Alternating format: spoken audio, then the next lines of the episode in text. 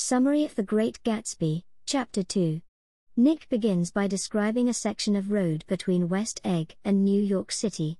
He calls it the Valley of Ashes as everything is covered in ash because of the smoke from steam trains.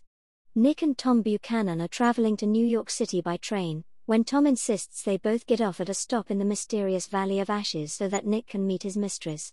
Tom leads Nick to George Wilson's car garage. Wilson is described as a blonde, spiritless man, anemic, and faintly handsome. When Tom asks Wilson how business is going, he unconvincingly tells Tom that business is fine. George Wilson's wife, Myrtle, comes down the stairs and into the room. Nick describes her as someone with a perceptible vitality, remarking that he finds her strangely sensual. When Tom tells Myrtle to get on the next train, it becomes clear that Myrtle is Tom's mistress.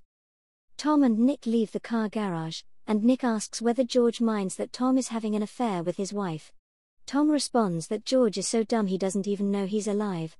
Nick and Tom meet Myrtle in New York City, and the three go to an apartment that Tom has for the purpose of having his affair.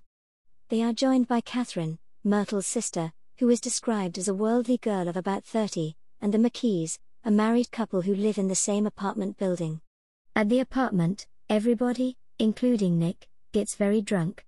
Nick says that this is only the second time he has been drunk in his life.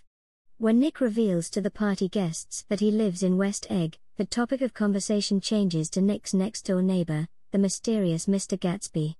Catherine says she fears Gatsby because she has heard that he is a nephew or a cousin of Kaiser Wilhelm's.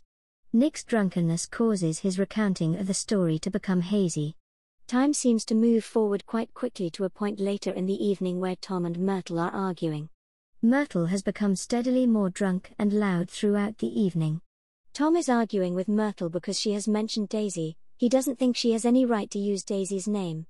Myrtle antagonizes Tom by calling Daisy, Daisy, Daisy, repeatedly. Tom punches Myrtle. Angered by Myrtle's disobedience, Tom punches her in the face and breaks her nose. This violent event brings the party to an abrupt end, and the guests leave.